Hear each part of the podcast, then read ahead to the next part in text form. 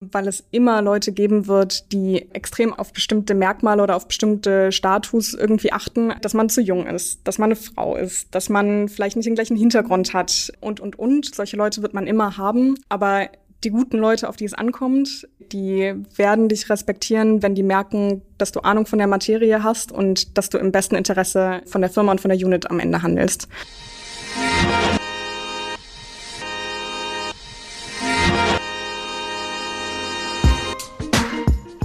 Ask Me Anything, der Hintergrundtalk. Eure Fragen an die Köpfe aus der Fin, Tech und Payment-Branche mit Christina Kassala. Herzlich willkommen zu einer neuen Ausgabe von Ask Me Anything, dem Interviewformat von Payment and Banking. Heute nehmen wir den 30. Podcast auf ich freue mich sehr, dass ich ähm, für diese Ausgabe eine sehr bekannte Persönlichkeit der Branche finden konnte. Wer das ist, wird sie uns gleich selber sagen. Hallo. Hallo zusammen. Ähm, Delia, mein Name, Delia König. Ich bin Managing Director von der Identity Unit bei der Solaris Bank. Genau. Und ich glaube, allen aufmerksamen Payment and Banking Lesern und Besuchern unserer Veranstaltung sind dir schon mal über den Weg gelaufen. Du machst diese Position, glaube ich, seit 2018. Stimmt das? Ja, jetzt 19? muss ich selbst äh, nachdenken. Ja, seit drei Jahren, genau, ja. 2018. Stimmt.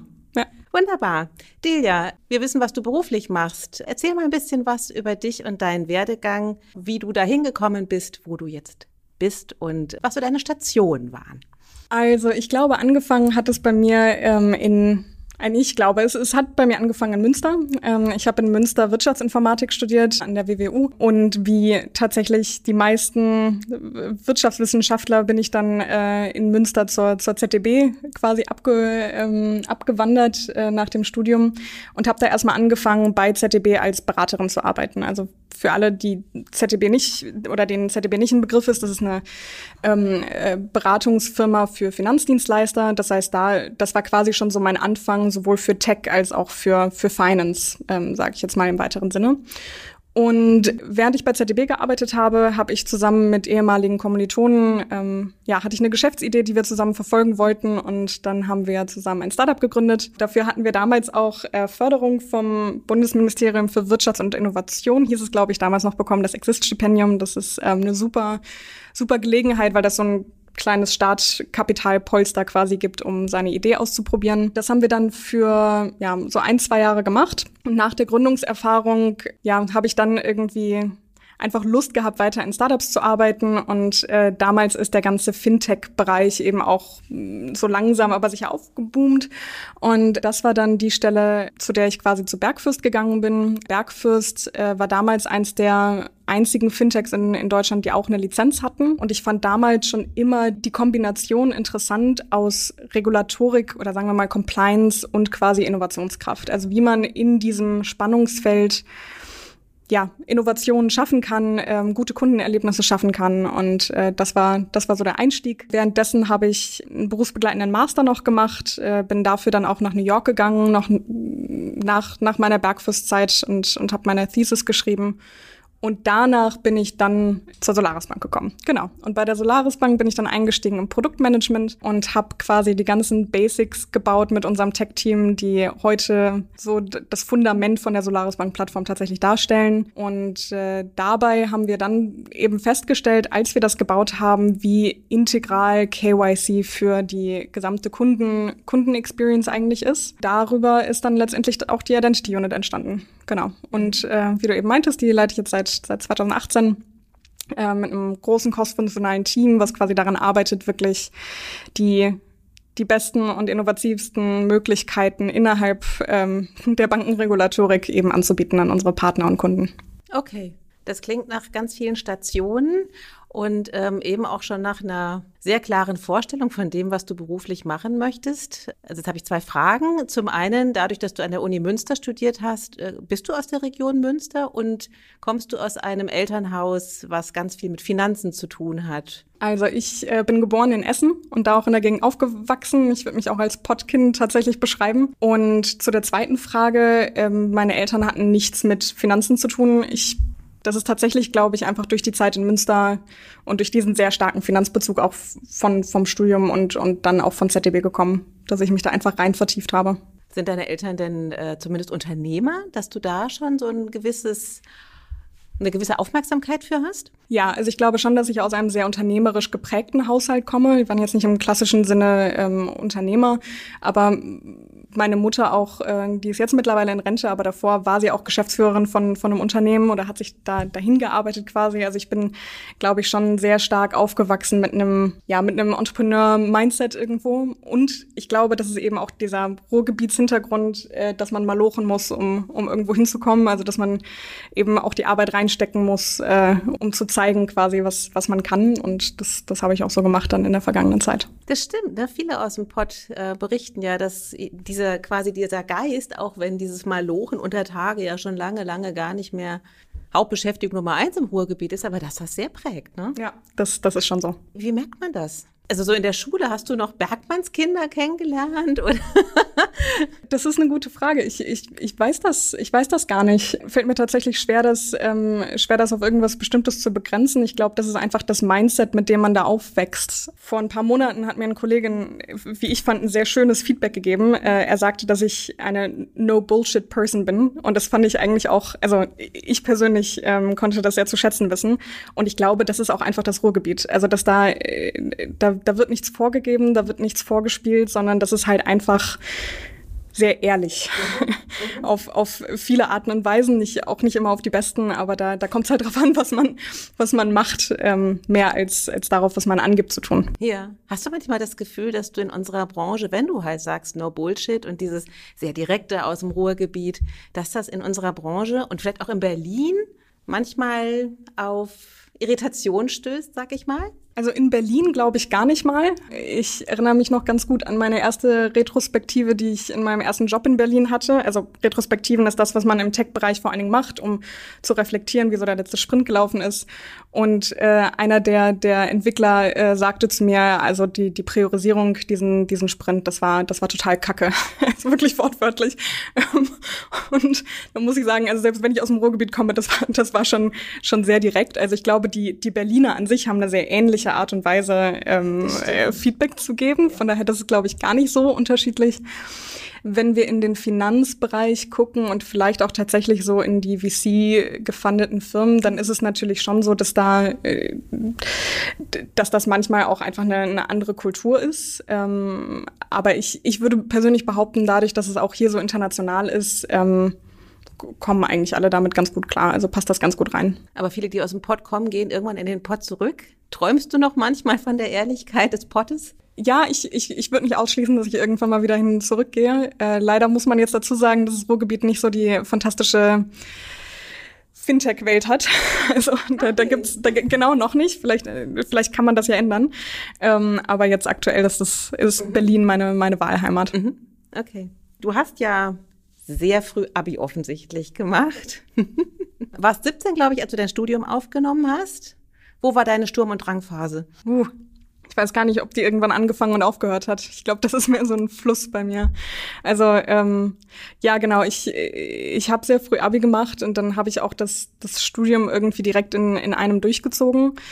Wenn ich jetzt reflektiere, ich weiß gar nicht unbedingt, ob ich das nochmal so machen würde. Ähm, aber ich ja, irgendwie, ich habe so diesen inneren Drang in mir, einfach schneller und weiter zu kommen und, und viel zu erreichen. Und ich glaube, das hat mich immer auf, auf eine Art und Weise getrieben. Aber hat es dich nach dem Abi, also ich meine, du hast wahrscheinlich schon G8 gemacht, ne, oder? Ähm, ähm, nee, das, das wären noch 13 Jahre gewesen. Du hast quasi eine Klasse übersprungen. Mhm. War da nie sozusagen der Wunsch danach, dann einmal die Füße hochzulegen oder die Welt zu erkunden? Na, die Welt erkundet habe ich, hab ich trotzdem mit genügend Reisen ähm, und eben auch meiner Zeit in New York. Und ich glaube, das wird auch nicht meine letzte Auslandsstation gewesen sein. Direkt so nach der Schule ich weiß nicht, ich hatte damals schon während der Schule so ein, so ein äh, wie hieß es, Schnupperstudium oder sowas gemacht, ähm, wo ich an der Uni Rostock äh, schon mal Wirtschaftsinformatik ausprobieren konnte. Während der Schulzeit? Ja. Mhm. Und das, äh, da konnte man irgendwie einen, einen Kurs belegen. Ähm, Informatik für BWLer hieß der, glaube ich, Irgend, irgendwie sowas in der Art. Und das hat mir so Spaß gemacht, dass ich einfach richtig Lust aufs Studium hatte. Und ich muss auch sagen, also wenn ich zurückgucke und an, an meine Studienzeit denke und jetzt gar nicht so sehr ans Studium an sich, aber mehr alleine wohnen, mit Kommilitonen zusammen sein, äh, irgendwie die, die Studienzeit sehr sorglos genießen, dann äh, muss ich auch sagen, das, das hat schon sehr viel Spaß gemacht. Also das, das war schon auch eine gute Entscheidung. So früh zu beginnen, meinst du? Ja, also ich, ich hätte mir genauso gut auch noch Zeit nehmen können und noch mal ein Jahr irgendwie Australien oder so machen können. Und wie gesagt, vielleicht, vielleicht würde ich das jetzt auch, aber ich würde es nicht, also ich bereue es nicht. Ich glaube, jede Entscheidung zu dem Zeitpunkt wäre richtig gewesen. Mhm. Ja. Würdest du dich selber als Streberin bezeichnen?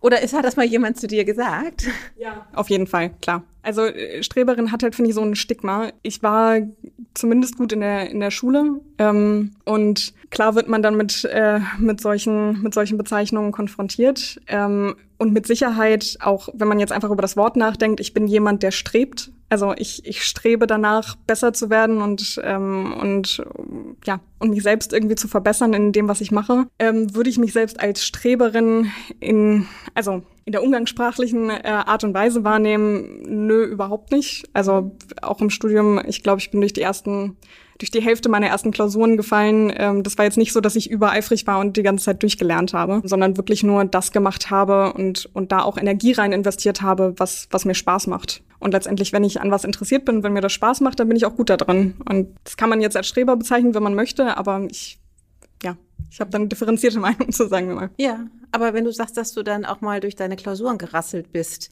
war das für dich eine neue Erfahrung? Das kann ja sehr prägend sein, ne? Also das erzählen mir immer Leute, die sehr gut in der Schule waren, für die das so ein Spaziergang waren und auf einmal stellen sie fest, oh, mir gelingt doch nicht immer alles im Schlaf, dass das auch sehr prägend sein kann. Ja, war es mit Sicherheit. Also ähm, auch besonders nach der Schulzeit, wo ich eben gewohnt war, dass es, also dass es gar nicht so schwer ist äh, oder dass es mir persönlich nicht nicht super schwer gefallen ist, da dahin zu kommen, wo ich gerne hin wollte, war es mit Sicherheit im Studium dann eine Erfahrung zu sehen, ah okay, so so einfach ist es doch nicht und man muss tatsächlich auch manchmal einfach die Arbeit rein investieren. Verdammt. Ähm, ja, das das das war auf eine Art und Weise prägend und ich glaube, das war auch auch eine gute prägende Zeit, ähm, weil ich auch da, wie gesagt, meine Prioritäten neu neu sortieren konnte und dann eben auch ganz bewusst gesagt habe, okay, ich, ich muss jetzt hier keinen keinen Einserabschnitt hinlegen. Und das habe ich auch in meinem Studium mit Sicherheit nicht, sondern ziehe halt gewisse vielleicht soziale Dinge vor oder genieße halt einfach die Zeit im, ähm, äh, in, in der Stadt. Genau. Also von daher, ich, ich glaube, das war schon gut, um einfach mal zu reflektieren, wo, wo man auch hin will und, und welche Prioritäten man so in seinem Alltag legt. Aber das klingt so ein bisschen danach, als ob du schon ein recht ungeduldiger Mensch bist. Stimmt das? Ungeduldig mit mir selbst, ja. Nicht zwingend ungeduldig mit anderen Menschen, hoffe ich zumindest. Aber äh, ja, ich kann schon, also ich glaube zumindest, ich bin sehr selbst, selbstkritischer Mensch, das, das definitiv. Mhm. Also ich versuche mich selbst schon immer zu hinterfragen und zu überlegen, was ich hätte besser machen können. Ja. Aber du bist ja hier auch in der Führungsposition. Du hast ja ein Team unter dir. Wie empfindest du das, wenn du selber mit dir sehr kritisch bist? Das Thema Personalführung. Wie gehst du damit um? Und gerade wenn man ja noch recht jung ist, also woraus schöpfst du sozusagen deine ja, Personalführungsqualitäten oder wie, wie, wie eignest du dir das an? Also jetzt muss man ja dazu sagen, dass ich nur indirekte Personalführung mache. Ähm, bei uns in der Solaris Bank haben wir aktuell eine Matrixstruktur. Das bedeutet, dass ähm, jede Funktion, also sagen wir mal Produktmanagement oder Sales oder Compliance, die haben jeweils eben eine, eine, eine Führungsperson oder einen Head, ähm, der, der diese Funktion leitet. Und ähm, der Querschnitt aus all diesen Funktionen, das bildet eben die Unit. Also bei mir in der Unit habe ich ähm, zwei Produktmanager, ich habe 14 Engineers, ich habe jemanden aus Sales, ich habe jemanden aus Partner Onboarding und und und, aber ich bin nicht direkt für sie disziplinarisch verantwortlich, sage ich mal. Das heißt, ich leite inhaltlich und das ist auch das, was mir persönlich Spaß macht. Und also zu der Frage, ich glaube, ja, ich, ich führe auch tatsächlich inhaltlich und ich glaube, die letztendlich, womit ich den Respekt der Leute habe, ist, dass ich immer weiß, wo, wovon ich rede. Und wenn ich es nicht weiß, dann rede ich auch nicht drüber oder frage halt so lange, bis ich es bis ich's wirklich komplett verstehe ohne, also um nochmal auf das Thema vor, vorhin einzugehen, ohne dass ich versuche jetzt irgendwie was vorzugeben, was, was nicht der Fall ist, sondern ähm, ich versuche schon ganz klar die Meinung und, ähm, und das Know-how von den von den Leuten innerhalb meiner Unit zu hören und das zu reflektieren und das in meine Entscheidungsfindung mit, mit einzubeziehen. die sind ja teilweise auch älter als du. Mhm. Findest du das schwierig sozusagen, dich trotzdem hinzustellen und nachdem du alles eingesammelt hast, zu sagen, wir machen es trotzdem so, wie ich das möchte? Nee, fällt mir, fällt mir nicht schwer. Vielleicht ist es, also vielleicht fällt es mir auch nicht mehr schwer, weil, weil das jetzt schon seit einer Weile so ist. Und ja, ich glaube, in, in vergangenen Jahren hatte ich, hatte ich mehr Probleme damit, ähm, weil es immer Leute geben wird, die extrem, extrem auf bestimmten, auf bestimmte Merkmale oder auf bestimmte Status irgendwie achten. Also, ne, dass man zu jung ist, dass man eine Frau ist, dass man vielleicht nicht den gleichen Hintergrund hat ähm, und, und, und. Solche Leute wird man immer haben. Aber die guten Leute, auf die es ankommt, wie gesagt, ich glaube, die, die werden dich respektieren, wenn die merken, dass du Ahnung von der Materie hast und dass du im besten Interesse ähm, von der Firma und von der Unit am Ende handelst. Und das, das klappt ganz wunderbar aktuell so. Also zumindest habe ich, hab ich damit gerade überhaupt keine Schmerzen. Würdest du sagen, dass du ein Role Model bist für junge Frauen, die sich für einen Werdegang wie deinen interessieren, gerade auch vielleicht im Finanzbereich? Das mag sein. Ähm, tatsächlich wurde ich damit letztens irgendwann mal konfrontiert, dass das so, dass da hat mir, da hat mir jemand gesagt, dass, dass ich ein Vorbild für sie bin. Und tatsächlich hat mich das irgendwie so ein bisschen aus der Bahn geschmissen. Also das, da, damit hätte ich, darüber denkt man halt selbst gar nicht so nach, dass, dass man das ist. Ähm, Tatsächlich? Äh, ja, also ich, ich, ich zumindest. Ähm, vielleicht bin ich da auch äh, zu, zu ignorant in, in der Art und Weise, aber irgendwie, ich habe da nie, nie so konkret drüber nachgedacht. Vielleicht auch, weil ich diesen Hype um Role Models nur bedingt verstehen kann. Ähm, mein Punkt dabei ist, ist der, ähm, um, das, um das kurz auszuführen, ich, Vorbilder finde ich total wichtig und ich finde es auch wichtig, dass es Vorbilder gerade in der Finanzbranche beispielsweise gibt, äh, die zeigen, wie wie man da hinkommen kann, trotzdem man vielleicht jung ist oder eine Frau ist oder einen anderen diversen Hintergrund hat, aus einem anderen Land kommt oder oder oder. Und gleichzeitig finde ich persönlich, dass wir auch so viel Vorbild in unseren Umfeldern um uns rum finden können. Also dass es gar nicht immer unbedingt dieses eine Role Model sein muss, das irgendwo ganz oben steht, ähm, sondern dass es auch Kollegen gibt und Freunde gibt, Familie gibt, die, die einem wirklich viel geben, wenn es darum geht, äh, woran man sich orientiert und was einen so im tagtäglichen Leben inspiriert.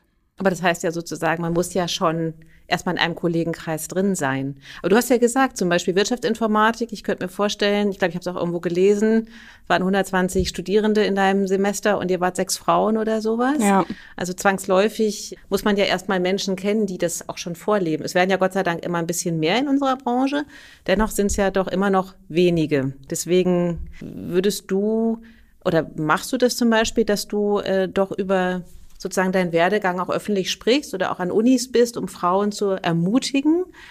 Oder sagst du, nee, da bin ich die Falsche für, weil ich suche mir meine Role Models in meinem Kollegenkreis? Nee, das, also das würde ich nicht so sehen oder das würde ich nicht sagen. Ähm, definitiv bin ich auch auf vielen Veranstaltungen, wo es um Diversity geht. Ich war vor zwei Jahren, als sie noch stattgefunden hat, auf der Her Career in, in München, wo, wo es ja auch genau darum geht, quasi Frauen zu, zu inspirieren und, und ähm, Karrieretipps zu geben. Und ich finde, das ist auch super, super wichtig. Genau, es ist nur so, dass man, wie, wie gesagt, ich, ich habe eben noch nie so aktiv darüber nachgedacht, dass ich dann tatsächlich auch so ein Role Model bin. Also ich rede mal gerne über, über meinen Werdegang und ich, ich versuche Erfahrungen abzugeben, aber trotzdem habe ich nie so richtig drüber reflektiert. Ja. Mhm. Was würdest du den jungen Frauen sagen? Was sind denn deine Karrieretipps? Uff. Es ist tatsächlich, ich glaube, ich würde lieber jungen Männern was sagen. Das sind jungen Frauen. Das ist deine Bühne. Ja, also ich finde die diese ähm, also jetzt mal unabhängig davon, was ich, was ich Ihnen konkret raten würde, ich, ich finde diese Diversity-Themen, ähm, das schiebt man immer so schnell auf die Frauen und dass die Frauen was ändern müssen und dass die Frauen sich mehr reinhängen müssen und und und. Gleichzeitig denke ich aber, das ist ja, das ist nichts, was nur Frauen ändern können. Also Patriarchat ist nichts, wo Frauen auf einmal aufstehen und sagen können, hier bin ich und ähm, dann wird alles anders. Sondern wir als gesamte, also wenn wir jetzt auf Finance oder Fintech gucken, als gesamte Industrie müssen dafür sorgen, dass wir eine gute Umgebung schaffen und die richtigen Rahmenbedingungen, dass wir gleichwertig ähm, ja, Frauen und Männer fördern, um in, in gute Positionen zu kommen. Und da ist es nichts, glaube ich, was, was Frauen zwingend ändern müssen, sondern ich, ich glaube, ja, wie gesagt, wir als, äh, wir als Leadership in dieser Industrie müssen die, müssen die Rahmenbedingungen ähm, einfach auch anpassen und das Mindset. Ja. ja. Hast du das Gefühl, dass es in die richtige Richtung geht? Und was hältst du von Frauennetzwerken in so einem, wenn du sagst, eigentlich müssen wir mit den Männern reden, was hältst du dann von Frauennetzwerken? Ja, Frauennetzwerke finde ich, finde ich super sinnvoll. Also ich finde, äh, man kann überhaupt nichts damit falsch machen, sich zu vernetzen. Ähm, in, in Berlin und in anderen Städten gibt es beispielsweise die Fintech-Ladies, die jetzt wirklich dann speziell eben auf Fintech ähm, fokussiert sind. Da gibt es auch noch ein, ein, zwei andere Netzwerke. Und das ist auch gut, ähm, weil in Anführungsstrichen, wir als Frauen müssen natürlich auch, oder nicht müssen, aber wir sollten darauf achten, dass eben Frauen, ähm, äh, wir dann auch Frauen gute Chancen ermöglichen. Und das sehe ich auch als, als Auftrag an mich. Jetzt bin ich halt schon in der Führungsposition. Jetzt möchte ich auch dafür sorgen, dass eben in fünf Jahren äh, Frauen es nicht so geht wie mir jetzt gerade, die halt immer in Männerrunden sind, sondern halt hoffentlich in mehr ausgewogeneren Runden. Zu der Frage, ob das besser wird, ich möchte hoffen, ja. Als ungeduldige Person, was wir gerade schon hatten, mir geht das, mir dauert das alles viel zu lang. Also das, jetzt arbeite ich jetzt nun schon seit fast zehn Jahren. So richtig viel geändert hat sich dann eben doch noch nicht. Also auch wenn wir jetzt in die Fintech-Landschaft gucken, wie viele weibliche CEOs gibt es da? Das kann man, glaube ich, an einer Hand abzählen vielleicht an zwei, aber ich glaube eher an einer. Auch im Senior Management von, von den größeren Fintechs ähm, ist es ist es halt noch sehr, sehr rar immer noch. Mhm. Und gefühlt hat sich daran nicht viel getan in den letzten fünf Jahren. Ähm, aber das ist so, das ist meine persönliche Einschätzung aktuell, ja. Ne, das teilen ja äh, viele Frauen. Und ich finde den Aspekt sehr interessant, dass du sagst, im Grunde müssen wir mit den Männern reden und nicht mit den Frauen, weil natürlich Veränderung auf beiden Seiten stattfinden muss. Aber ist denn dein eigenes Selbstbild jung, dynamisch, erfolgreich? nee, also ich, ich würde jetzt nicht sagen, dass das nicht so ist. Ob ich das jetzt als mein Selbstbild titulieren würde, weiß ich nicht. Ich, ich würde niemanden korrigieren, der mich gerne so beschreiben möchte. Das äh, nehme ich schon gerne an. Ähm, ja. Und gibt es für dich einen Unterschied zwischen ähm, Erfolg und Anerkennung? Ja, also mit Sicherheit ähm, gibt es Menschen, die erfolgreich sind, ohne dass es direkt anerkannt wird. Das ist ein bisschen philosophische Frage wahrscheinlich. Am Ende ist, ist man wirklich nach außen hin erfolgreich, wenn es niemand erkennt, im, im Sinne von der Anerkennung. Aber ja, ich, ich meine schon. Dass es einen Unterschied gibt für dich, ja. oder? Ja. Würdest du sagen, deine Start-up-Gründung war ein Erfolg? Das kommt auf die Perspektive an. Für mich persönlich auf jeden Fall. Aus einer ökonomischen Perspektive würde ich es jetzt nicht als Erfolg bezeichnen, aber auch nicht als Failure in dem Sinne. Ja, wie gesagt, für, für mich war es auf jeden Fall erfolgreich. Für, also mich hat es meilenweit nach vorne gebracht. Ähm, wir haben in einem kleinen Team wirklich viel ausprobiert. Es hat super Spaß gemacht. Wir haben ähm, Produkte extrem agil entwickelt. Wir haben äh, ein Produkt an eine kleine Sparkasse verkauft, was so für mich immer noch, glaube ich, der, der wichtigste erste Vertrieb meines Lebens war, obwohl ich eigentlich vom Typ her gar kein Vertriebler bin. Und das war auf jeden Fall schon erfolgreich. Also das würde ich schon so, so sehen, ja. Was habt ihr eigentlich genau gemacht? Mhm. Wir haben Compliance-Software für kleinere Finanzdienstleister entwickelt, ähm, weil wir ganz klar gesehen haben, also einer meiner Mitgründer hat bei PwC vorher gearbeitet, ich wie gesagt bei ZDB und wir haben bei den Mandanten damals schon gesehen, dass ja letztendlich jedes Institut hat auch immer noch, wenn wir ehrlich sind, Probleme damit, seine, seine Compliance ähm, gut und effizient zu managen. Und da sind meistens einfach extreme Ineffizienzen entstanden ähm, bei, ja, bei der Koordination von Compliance-Aufgaben, sage ich jetzt mal im, im Groben. Und wir haben Software entwickelt, dafür den, den Instituten dabei zu helfen, das gut zu machen. Wie gesagt, wir haben es auch verkauft. Ähm, wir hatten einen erfolgreichen Produktstart, wenn man so möchte. Was wir auch gesehen haben, war allerdings, dass die, und jetzt kann ich das mittlerweile auch sehr gut reflektieren, dass das ähm, dass das so ist. Also was wir gesehen haben, ist, dass die, die Vertriebszyklen, um diese Software eben an den Mann zu bringen, im B2B ist, ist einfach extrem lang. Ähm, das sehen wir jetzt auch bei Solaris Bank. Also vom Erstgespräch bis zum erfolgreichen Verkauf, das, das dauert einfach. Dazu ähm, ist natürlich Finanzdienstleistungen dann nochmal eine schwierige Branche, um Software zu verkaufen. Und irgendwann ist, ist recht klar geworden, entweder müssen wir pivotisieren und müssen uns überlegen, wir, ähm, wir machen ein anderes Produkt, wir sprechen einen anderen Markt an oder, oder, oder. Ähm, oder wir sagen halt, das waren total gute anderthalb, zwei Jahre und dabei belassen wir es und wir gehen jetzt unsere Wege. Wir sind unterm Strich plus, minus null, vielleicht mit ein bisschen was äh, rausgekommen und hatten eine gute Zeit. und vielleicht findet man sich nochmal wieder zusammen und dann, dann macht man nochmal wieder was Neues. Aber die Entscheidung haben wir dann getroffen und die bereue ich auch nicht. Die war, das war gut. Du sagst, es hat dich enorm vorangebracht. In welchem, in welchem Bereich? Es hat mich von der, vielleicht von der Persönlichkeitsentwicklung einfach vorangebracht. Also als wir gegründet haben, war ich ja noch äh, jetzt muss ich überlegen, ich glaube 21 Jahre alt, 22 Jahre alt, also auch wirklich noch, noch, noch, noch, noch recht jung. Da einfach mit einem Team zusammenzuarbeiten, irgendwie Unternehmergeist einfach mal auszuprobieren, ohne jetzt darüber zu lesen oder zu lernen in der Schule, sondern einfach wirklich ein Budget zu haben, das meiste draus zu machen, agil an den Markt ranzugehen, MVPs zu entwickeln, darüber zu iterieren, zu merken, was, was funktioniert gut, was funktioniert schlecht, was wird adoptiert, was nicht. Und ein Team und eine Kultur vor allen Dingen aufzubauen. Also so diesen, diesen Komplettblick über, über alles zu haben, von Produktentwicklung zu, ja, zu, zu äh, Personenverantwortung über Kultur. Das, äh, das hat mir einfach echt viel gegeben und auch viel geprägt, also mein Bild sehr stark geprägt, äh, wie, wie eine gute Kultur für mich aussieht, ähm, was, wie, wie Produktentwicklung äh, gut funktionieren kann, wie es auch schlecht funktionieren kann, was wir für Fehler gemacht haben, wo wir erfolgreich waren.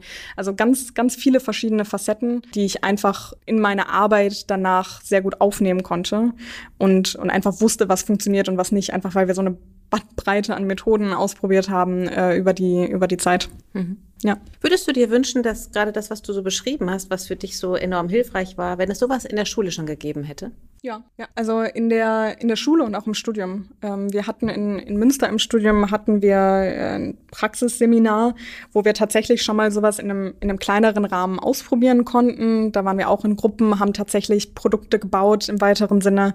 Ähm, das das war auf jeden Fall gut und das war hilfreich. Und ich ich persönlich finde, das hat angespornt um so diesen Gründungsgeist zu wecken. Und das, das Stipendium, was ich ganz am Anfang angesprochen hatte, dieses Gründungsstipendium, solche Mittel, finde ich, helfen auch total, weil das ist einfach, das war ein sehr, sehr einfacher Start aus dem Studium raus, ähm, eine erste Gründungserfahrung zu machen. Und wie gesagt, jetzt war es nur, jetzt waren es nur zwei Jahre, aber ich glaube trotzdem insgesamt war das ein gut investiertes Stipendium, weil dadurch habe ich irgendwie gemerkt, wie viel Spaß es mir macht, unternehmerisch zu arbeiten mhm.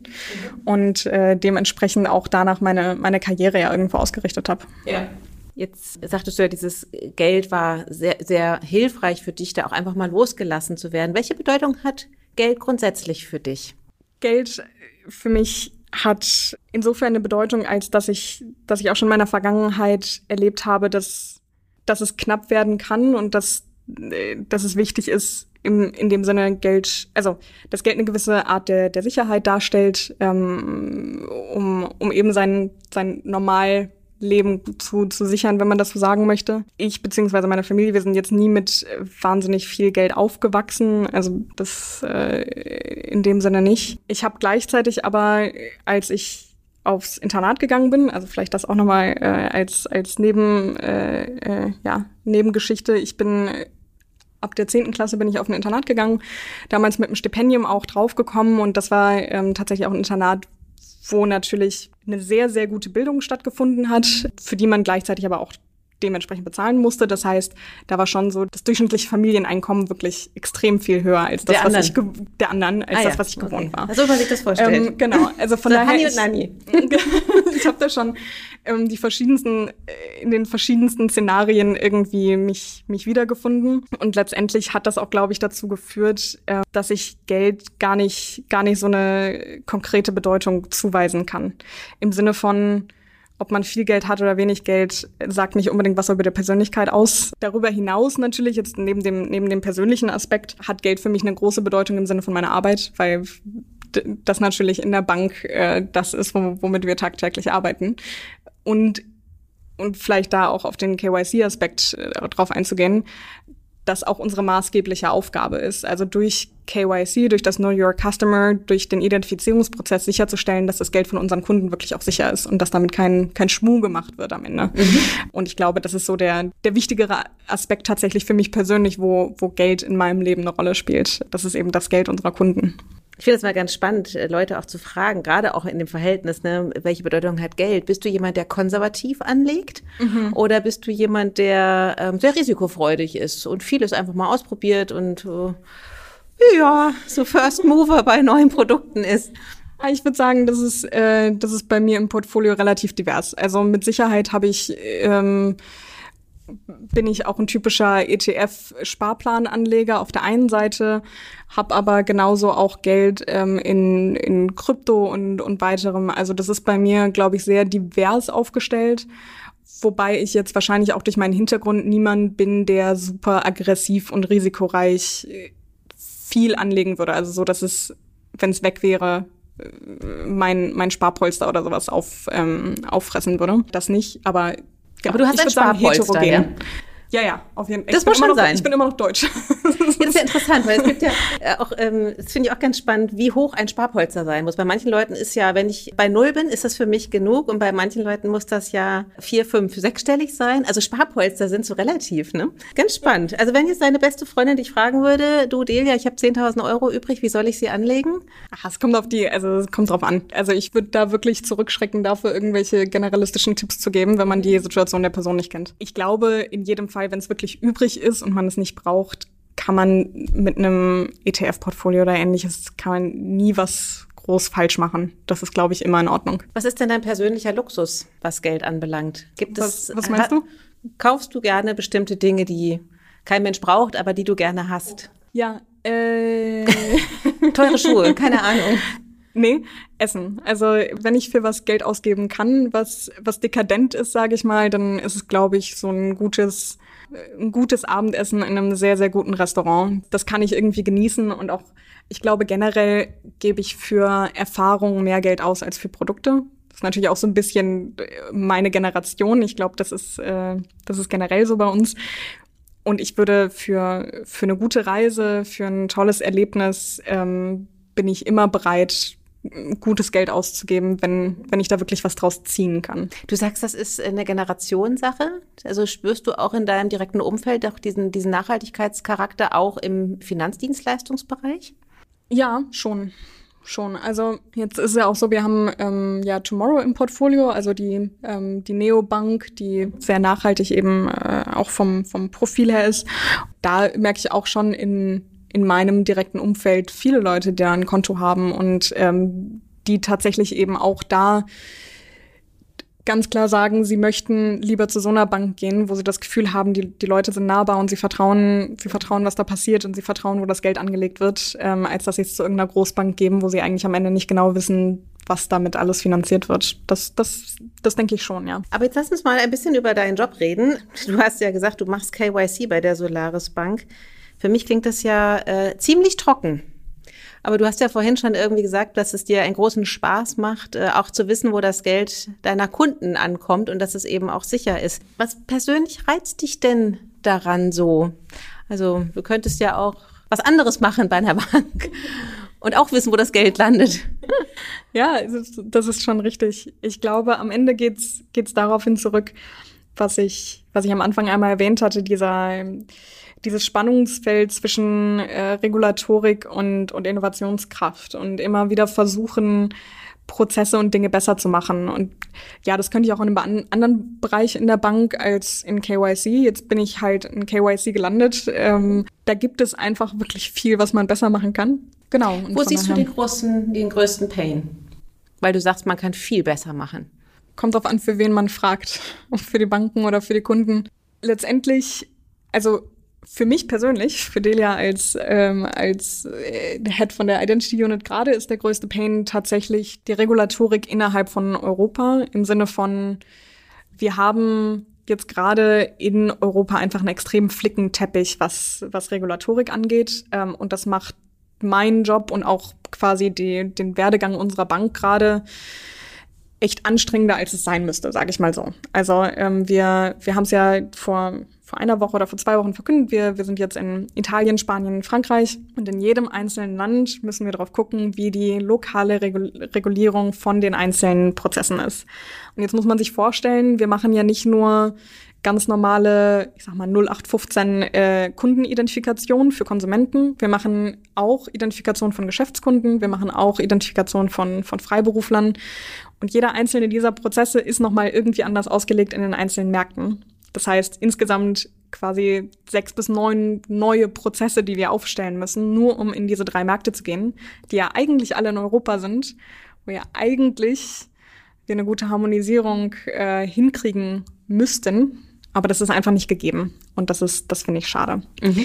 Und für den Kunden gleichzeitig auch ist die, also natürlich ist es nicht der Anreiz des Regulators, die Customer Journey so angenehm wie möglich zu machen. Nur endet das teilweise eben in Prozessen wie jetzt aktuell im Video-Ident, der halt auch nicht wirklich kundenfreundlich ist. Ich glaube, da gibt es schon Möglichkeiten und Wege, wie man bessere oder äh, wie, wie die Regulierung innerhalb von, von Deutschland und auch Europa bessere Methoden und, und Prozesse pushen könnte, die eben kundenfreundlicher wären und damit sowohl einen Mehrwert für die Bank als auch für den Kunden hätten. Okay, Brüssel ruft dich an. Liebe Delia König, ähm, hier hast du hast drei Wünsche frei.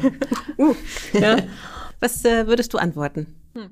Ich würde wahrscheinlich sagen, dass ich mir wünschen würde, dass sich die Regulatoren die einzelnen Prozesse innerhalb der Länder, die es jetzt schon gibt, gut angucken, ähm, sehen, was funktioniert und was nicht, was die Stärken und die Schwächen von den einzelnen Prozessen sind und darauf hingehend eine gute Entscheidung treffen, wie ein einheitliches Verfahren aussehen könnte.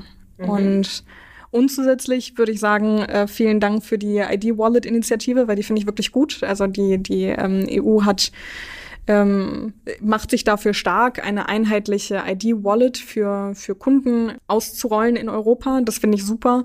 Und da würde ich wahrscheinlich dann bitten, dass das immer mit einem Augenmerk auf den Kunden stattfinden sollte. Also, dass das auch gut anwendbar ist, dass das akzeptiert wird, dass es genügend Anwendungsfälle gibt, sodass das dann eben auch wirklich zum Erfolg wird und nicht wie bei der deutschen EID zum Beispiel am Anfang äh, sehr, sehr langsam nur äh, ja, genutzt wird und adoptiert wird.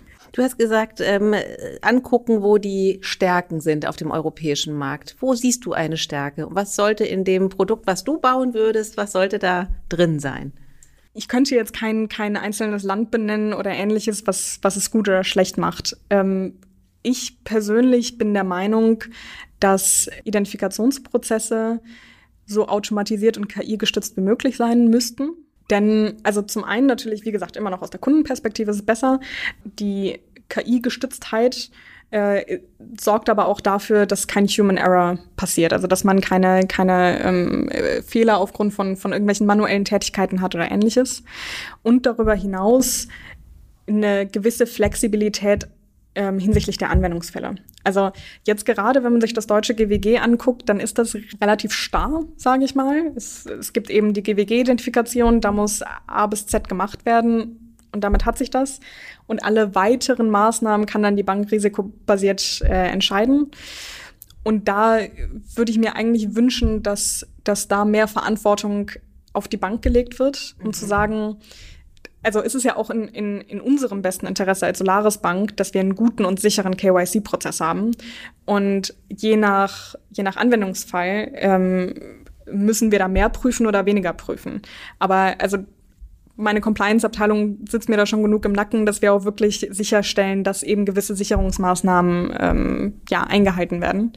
Und da finde ich könnte, also da würde ich mir einfach wünschen, dass da den Banken auch diese Verantwortung einfach zugesprochen wird, dass, dass sie risikobasiert einschätzen können, äh, an welcher Stelle mehr notwendig ist und an welcher Stelle weniger. Aber eben dieses, dieses Grundrauschen, diese, diese, dieser Grundprozess ähm, KI-gestützt ist, automatisiert ist ähm, und eben keine manuellen Prozesse beinhaltet. Okay, das war jetzt ähm, Stärke und Schwäche in einem quasi, ne? Ja. Mhm. Sind wir da auf einem guten Weg? Ändert sich in die Richtung, wie es du dir wünscht? Äh, siehst du da Tendenzen? Ähm, ja, ich, ich denke schon. Äh, ich, ich glaube gerade mit dem mit den Vorstößen auch aus der EU, ich glaube, da sind wir sehr langsam, aber sicher auf, auf, dem, auf dem richtigen Weg. Wenn wir jetzt mal über die Pro also Identifikationsprozesse hinausgehen und auf die, ähm, auf die ID-Wallet gucken als digitale Identität, ähm, glaube ich, machen wir auch da guten Fortschritt vom Mindset her. Also, dass, dass wir da eben europäisch agieren müssen und nicht auf, auf Einzelstaatenebene. Da ist dann eben die Frage, wie, wie schnell wir damit vorankommen. Wo steht Deutschland innerhalb dieser Entwicklung? Also, Deutschland pusht ja auch für, für Deutschland quasi dieses Prinzip von Self-Sovereign Identity ähm, und äh, ja, Digital Identity oder generell digitale Identität steht ja auf jeden Fall auf, auf der Agenda. Da gab es auch im Dezember letzten Jahres, glaube ich, einen Artikel zu, wo, wo Merkel gesagt hat, digitale Identität ist Chefsache. Also da, da, da sind wir, glaube ich, schon auch dahinter. Nur mein Punkt ist immer, wir müssen darauf achten, dass wir genügend Anwendungsfälle haben und dass eben all das, was wir uns da überlegen, dann auch wirklich am Ende umgesetzt und genutzt wird. Weil es bringt nichts, wenn wir Vorstöße haben, ähm, wir das sehr langsam entwickeln, die, die Customer Experience nicht gut genug ist und der Kunde das dann nicht nutzt. Und wenn der Kunde es nicht nutzt, dann werden auch, wird auch die Industrie diese Methoden und, und Modelle nicht einbinden. Also auch als Solaris Bank, wenn wir auf die EID beispielsweise gucken, wir haben sie auch immer noch nicht sehr stark in unserem Identifikationsportfolio drin, weil sie einfach nicht genutzt wird. Gleichzeitig natürlich, wenn wir nicht die Anwendungsmöglichkeiten geben, dann. Wird sie auch weniger genutzt. Also so ein Henne-Ei-Problem, genau. Und da stecken wir, finde ich, gerade so ein bisschen fest. Ich ist das ein deutsches Problem, gerade dieses Thema Identität und Daten und ach, alles digital? Also ich meine, das ist ja schon toll, dass die meisten Leute Video-Ident kennen, so, mhm. oder? Also ich meine, da stehen wir doch gerade, oder? Würdest du sagen, wir sind ein bisschen weiter schon? Nee, oder? Ja, leider nicht. ja, ich weiß nicht, ob das ein deutsches Problem per se ist. Ähm, Weil wir hier sehr datensensibel sind. Ja, das stimmt schon. Ich würde aber mal behaupten, dass die Datensensibilität gar nicht unbedingt das, das Riesenhindernis an der Stelle ist. Also ich glaube, man kann auch gute Prozesse und gute Systeme entwickeln und genauso GDPR-compliant sein. Ähm, das, das würde ich jetzt hier gar nicht unbedingt als, als Problem sehen. Ich glaube, letztendlich scheitert es irgendwie an der operativen Umsetzung bei uns oft. Also die die Ideen sind alle gut und wie gesagt, ich bin auch großer, großer Fan von der ID-Wallet, von der, von der EU-ID-Wallet. Nur die Umsetzung muss es dann eben auch, auch rausholen am Ende. Was wäre für dich dein Lieblingskunde für Brokerage as a Service? Ich glaube nicht, dass ich da den einen Lieblingskunden habe. Ich würde mich natürlich freuen, wenn unsere Digital Banking Partner, also jeder, der bei uns Kontokarte hat, ähm, auch die, die Brokerage-Lösung nutzt ähm, und wir generell einfach viele neue Partner dafür finden, weil ich, ich glaube, das ist ein wahnsinniges, also wahnsinnig wichtiges neues Produkt, was auch in Zukunft immer, immer äh, wichtiger und größer werden wird. Also wir sehen das ja mit dem Boom in, an allen möglichen äh, Ecken und Enden mit, mit Brokerage, ob es jetzt Trade Republic ist oder, oder Vanguard oder, oder weitere. Und ich glaube, gerade die Kombination, also die Stärke der Solaris Bank liegt eben darin, dass wir den Brokerage-Aspekt mit den ganzen anderen Produkten, die wir haben, auch kombinieren kann. Also mit Konten, mit Karte, mit äh, unserer Digital Assets Unit und, und, und. Und ich glaube, da gibt es viele, viele spannende Use Cases, ähm, die ich da gerne sehen würde. Aber ich habe nicht den einen Lieblingskunden. Das mhm. gibt es, glaube ich, nicht. Und welche Asset-Services siehst du noch? Welche Asset-Services? Ja, also jetzt haben wir ja Brokerage, wir haben quasi Digital Assets, wir haben Digital Banking, äh, wir haben Karten, wir haben KYC, wir haben Lending. Also wir sind da schon sehr, sehr weit. Muss ich, muss mal überlegen persönlich glaube ich tatsächlich, dass Brokerage so der große Stein war, der, der uns, äh, der uns noch gefehlt hat oder der noch so eine Lücke war in unserem, in unserem Produktportfolio. Mhm. Mm. Müsste ich drüber nachdenken. Vielleicht komme ich, vielleicht komme ich in den nächsten Minuten auch drauf. Aber jetzt gerade äh, habe ich ja, da nichts. Okay. Wie verfolgst du die aktuelle Debatte zur Bekämpfung von Geldwäsche und Terrorismusfinanzierung im Single Rulebook auf EU-Ebene und wie bewertest du diese?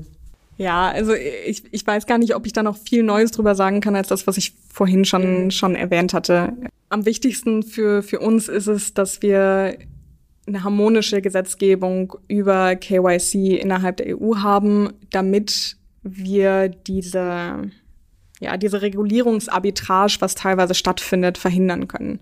Denn aktuell haben wir als deutsches Unternehmen, die in andere Länder gehen, einfach ein anderes Playing Field, als wenn jetzt eine UK, äh, UK ist vielleicht ein schwieriges Beispiel, aber als wenn ein UK-Institut zu, zu uns kommen würde. Und ähm, da hoffe ich einfach drauf, dass wir da also einfach die gleichen Rahmenbedingungen für alle für alle Mitgliedstaaten schaffen, ja, am Ende.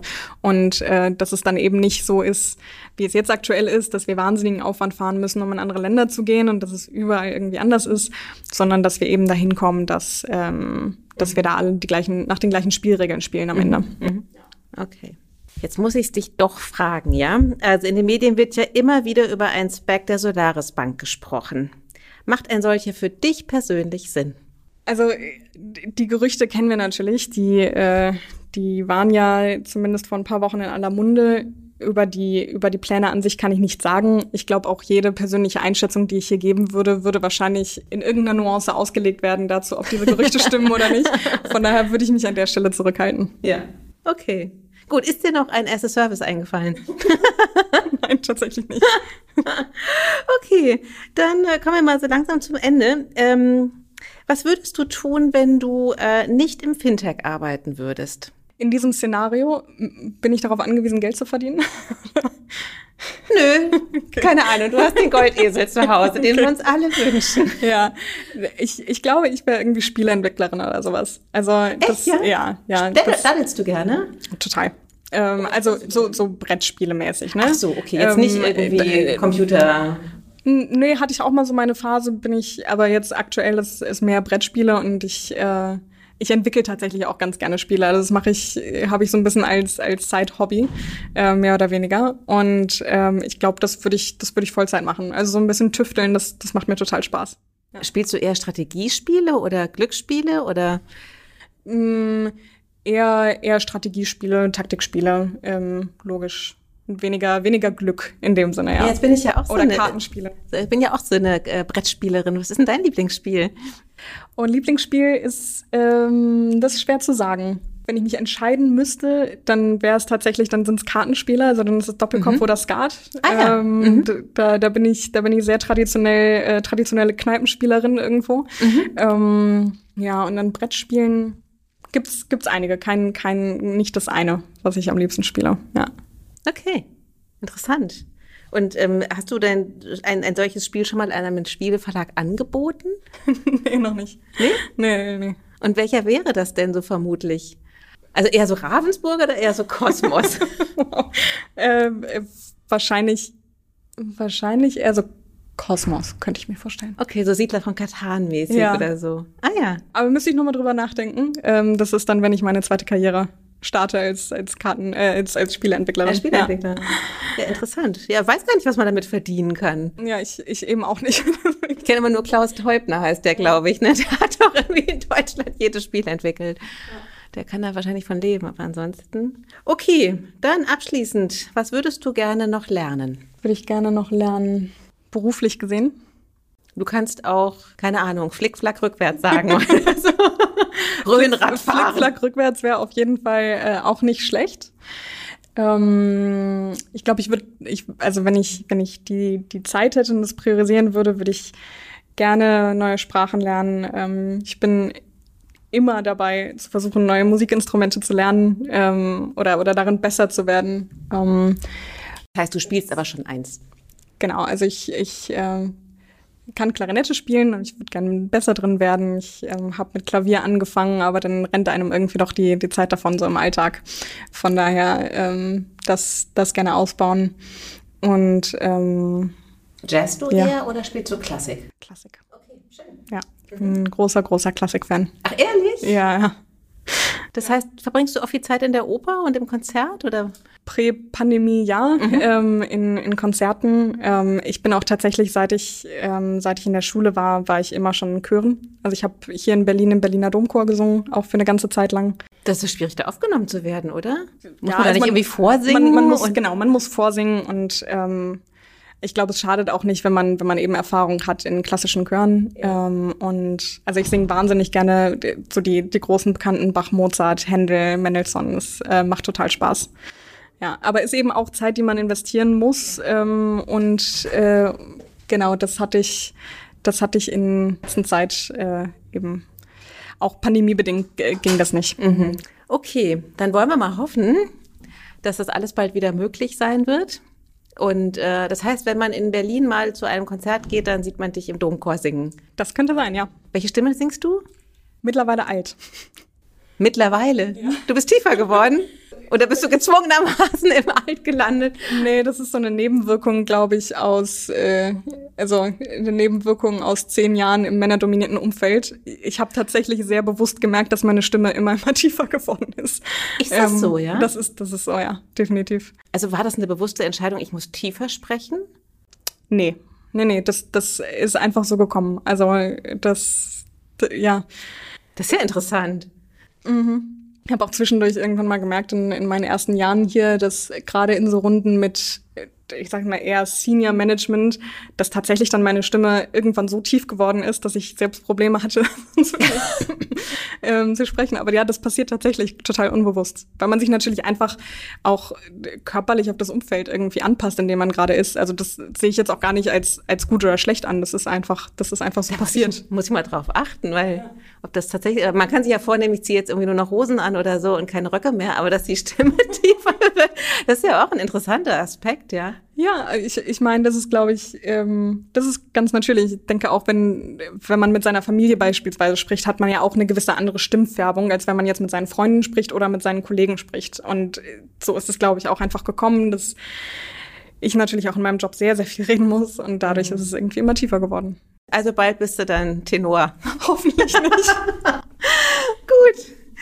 Delia, ich danke dir sehr für das ähm, sehr ausführliche und offene Gespräch. Hat viel Spaß gemacht und ähm, genau, wir bleiben einfach weiterhin in Kontakt, was bei der Solaris noch in Richtung KYC passiert, wie es auf europäischer Ebene aussehen wird und das nächste Konzert vom Domchor werde ich mir dann auch anhören.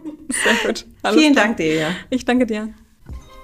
Habt ihr Fragen, die hier einmal besprochen werden sollen oder ein Thema, das wir zum Thema machen müssen?